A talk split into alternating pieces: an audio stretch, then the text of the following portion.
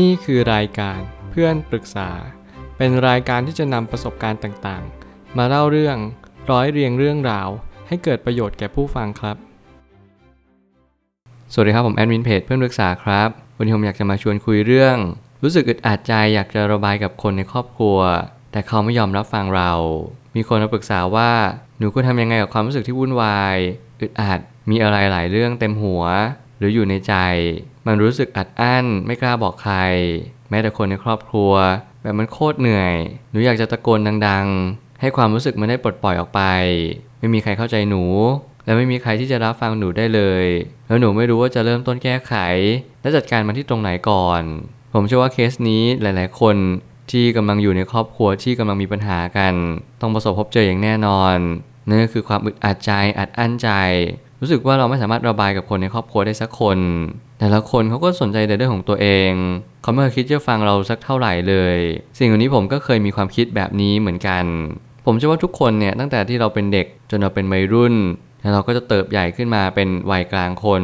แน่นอนเราทุกคนมีฮอร์โมน มีความคิด มีความพลุ่งพล่านที่หลากหลายและลดหลั่นกันไป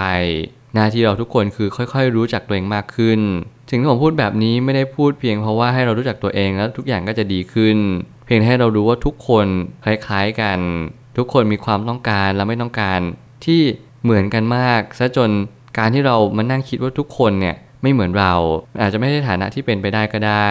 เพราะในความเป็นจริงแล้วทุกคนเนี่ยมีความคล้ายคลึงกับเรามากๆ เขานั้นต้องการให้คนเข้าใจเหมือนกับที่เราต้องการให้คนเข้าใจนั่นแหละ เราทุกคนต่างให้คนเข้าใจด้วยกันทั้งนั้น แต่จะมีวิธีใดให้เราเข้าใจซึ่งกันและกัน ผมคิดว่านี่คือทางออกที่ดีที่สุด ผมไม่ตั้งคำถามขึ้นมาว่า อารมณ์ที่มันซัดสายอยู่ตลอดเวลา นั่นหมายถึงเราไม่ได้ฝึกจิตใจเท่าที่ควร จิตใจเป็นสิ่งที่จะต้องฝึก เพราะมันทำหน้าที่วิ่งหนีไปอยู่ตลอด เมื่อคุณจะอยู่แห่งหนใด อยู่ที่ไหน หรือว่าอายุเท่าไหร่ หน้าที่ของเราทุกๆ คนก็คือ รู้จักตัวเอง มีสติ ตื่นรู้ รู้ว่าตัวเองต้องการอะไรในชีวิตถ้าเราต้องการให้คนรับฟัง หน้าที่เราเลยก็คือรับฟังคนอื่นก่อนได้หรือเปล่า ไม่ว่าคุณจะต้องการสิ่งใด ให้คุณทำสิ่งสิ่งนั้น กับสิ่งที่คุณเชื่อว่ามันเป็นประโยชน์ต่อคุณเอง ถ้าเกิดสมมติคุณอยากได้รับ คุณก็จงให้สิ่งนั้นก่อน ถ้าเกิดสมมติคุณต้องการให้คนให้อภัยคุณ คุณก็จงให้อภัยเขาก่อน บางครั้งเนี่ยการที่เราต้องการพื้นที่เล็ก ๆ ให้เราระบายกับใครได้สักคนเนี่ย ผมเชื่อว่าพื้นที่นั้นมีความสำคัญอย่างยิ่ง ถ้าเรามีความทุกข์อันแสนสาหัส ผมเปรียบเหมือนว่าการที่เรามีพื้นที่เล็ก ๆ เนี่ย มันทำให้เราสามารถที่จะปฐมพยาบาลจิตใจได้ทันท่วงที ให้กับความรู้สึกของเราได้มากขึ้น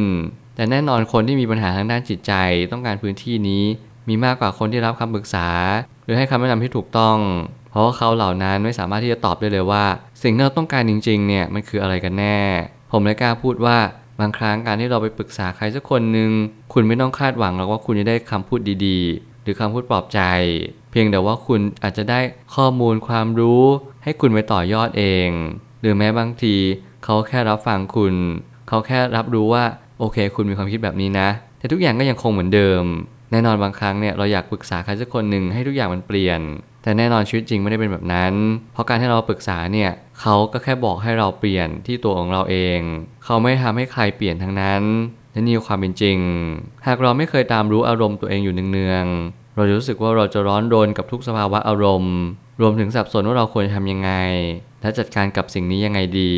สิ่งนี้เป็นสิ่งที่สำคัญมากๆ นั่นก็คือคุณต้องตามรู้อารมณ์ตัวเองอยู่บ่อยๆ ถ้าเกิดสมมติเราไม่เคยฟังธรรมะ เราทุกคนก็จะเป็นจะต้องเริ่มต้นฟังธรรมะสักนิดหนึ่ง ถ้าเกิดสมมติคุณไม่อยู่ศาสนาพุทธ คุณอาจจะลองนั่งสมาธิดูดีไหม คุณอาจจะลองไป อาป่าหรืออยู่กับธรรมชาติอยู่กับตัวเองจริงๆเนี่ยทำให้คุณได้ทบทวนตัวเองว่าคุณต้องการอะไรในชีวิต บางครั้งในชีวิตไม่ใช่สูตรสาเร็จ ไม่ใช่ว่าคุณจะต้องไปที่ใดที่หนึ่ง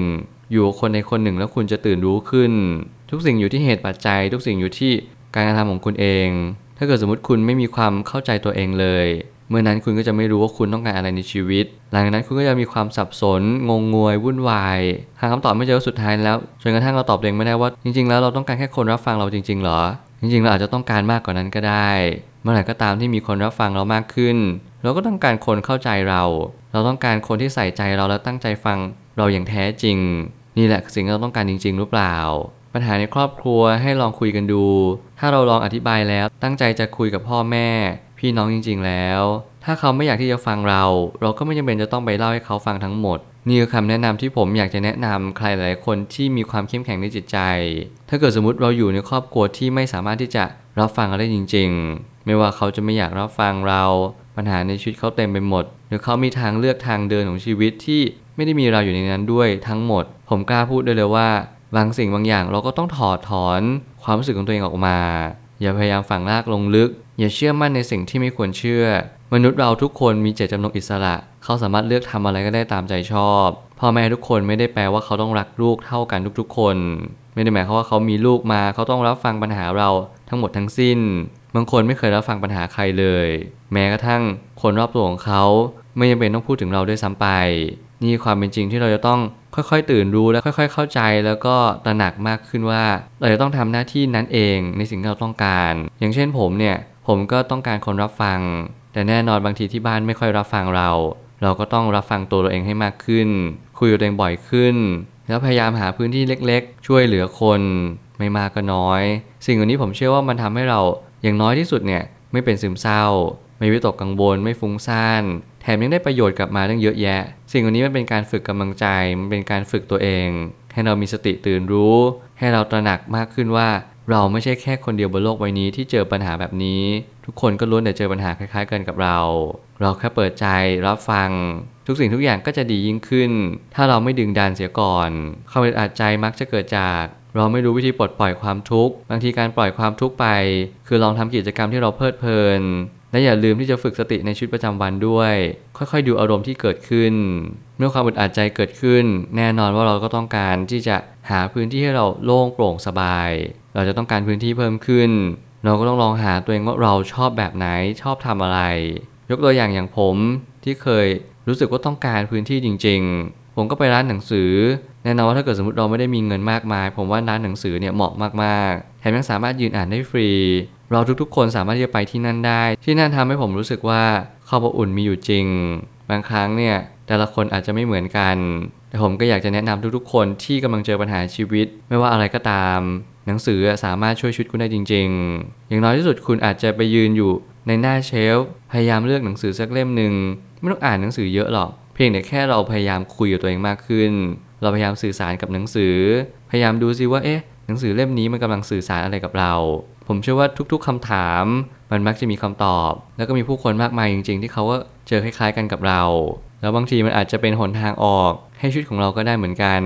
เพียงแค่ประโยคสั้นๆ กระชับได้ใจความมันก็เพียงพอแล้วที่จะทำให้เรามีความคิดที่ดีขึ้น แถมมีความสุขมากยิ่งขึ้นตาม ขอให้เราหาสิ่งที่เพลิดเพลินต่อไป อย่างน้อยที่สุดเพลิดเพลินในที่นี้วงเล็บว่าความดีไม่ใช่เพลิดเพลินไปตามกิเลสตามความต้องการตามความอยาก แต่ขอให้เพลิดเพลินให้เรามีความจะลงใจ มีความสบายใจ และอย่าลืมที่จะมีสติตื่นรู้กลับบ้านด้วย เพราะนี่จะเป็นตัวที่สำคัญที่สุดที่ทำให้เราไม่ทำแบบนี้ ในอนาคตสื่อไป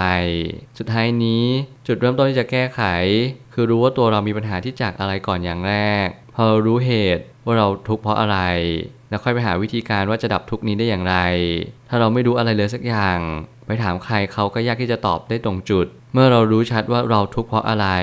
เราจะค่อยๆ แสวงหาคำตอบว่าเราจะพ้นทุกข์ กับสิ่งนี้ได้อย่างไรกัน แน่นอนมันก็คือหลักอริยสัจสี่ทุกสมุทัยนิโรธและมรรคที่เราจะต้องเดินทางไปทั้งหมด 4 ทางนี้ คุณต้องกำหนดกันว่านี่คือทุกนี่รู้ทุกนี่คือการดับทุกและนี่คือทางที่จะฝึกฝนตัวเองที่จะดับทุกทั้งหมดนี้ นี่คือหน้าที่เราทุกๆ คนที่จะต้องทำสี่สิ่งนี้ ไม่ว่าอะไรจะเกิดขึ้น ผมเชื่อมั่นว่าทุกๆ อย่างจะผ่านพ้นไปด้วยดี ปัญหาทุกปัญหาเนี่ยมันเกิดขึ้นเพราะว่าบางครั้งมันกำลังทดสอบเรา ทุกๆ เหตุการณ์ที่มันผ่านเข้ามาในชีวิต มันมีเหตุผลของมันเสมอเมื่อไหร่ก็ตามให้เราเติบใหญ่ขึ้นแล้วเราก็เติบโตขึ้น ผมเชื่อว่าทุกๆ คนก็จะมีคำถามมากมายเต็มไปหมด แล้วผมก็อยากจะแนะนำทุกๆ คนว่าให้เก็บคำถามเหล่านั้นไว้ วันหนึ่งคุณจะพบเจอผู้คนที่จะตอบคำถามเหล่านี้ ถ้าเกิดสมมติคุณไม่พบเจอผู้คนเหล่านั้น ตัวคุณเองนั่นแหละก็จะตอบคำถามเหล่านั้นได้ ขอให้ใช้เวลากับตัวเองให้มากขึ้น รักตัวเองอบกอดตัวเองให้เป็น ทุกปัญหามันก็มีทางออกของมันนั่นแหละ เพียงแต่ว่ามันอาจจะต้องใช้เวลา ต้องใช้การตระหนักรู้ และตกผลึกต่อไป ในวันนี้เราอาจจะไม่รับรู้อะไรเลยทุกอย่างมันมืดแปดด้าน แต่วันหนึ่งถ้าคุณเชื่อมั่นตัวเอง ถ้าคุณยังเห็นแสงสว่างที่ปลายอุโมงค์ผมก็ยังเชื่อแบบนั้นเหมือนกับคุณว่า คุณจะต้องพบเจอทางออกที่ดียิ่งขึ้นแน่นอนอย่าลืมที่จะอดทน ฝึกฝนตนเองในแต่ละวัน การมีสติเนี่ยแหละมันทำให้เรารอดพ้นจากทุกสุขสรรพสิ่ง และปัญหาทั้งปวง อย่าไปขอร้องสิ่งศักดิ์สิทธิ์ให้ช่วยเรา เพราะทุกอย่างตนเป็นที่พึ่งแห่งตน พึ่งตัวเองให้มากเข้าไว้ ฝึกตนให้เยอะเข้าไว้ แล้ววันหนึ่งตนเนี่ยแหละก็จะเป็นที่พึ่งให้กับตัวเราเองในภายภาคหน้า ผมเชื่อว่าทุกปัญหาย่อมมีทางออกเสมอ ขอบคุณครับ รวมถึงคุณสามารถแชร์ประสบการณ์ ผ่านทาง Facebook Twitter และ YouTube และอย่าลืมติด Hashtag เพื่อนปรึกษา หรือ f r ร e n d Talk ด้วยนะครับ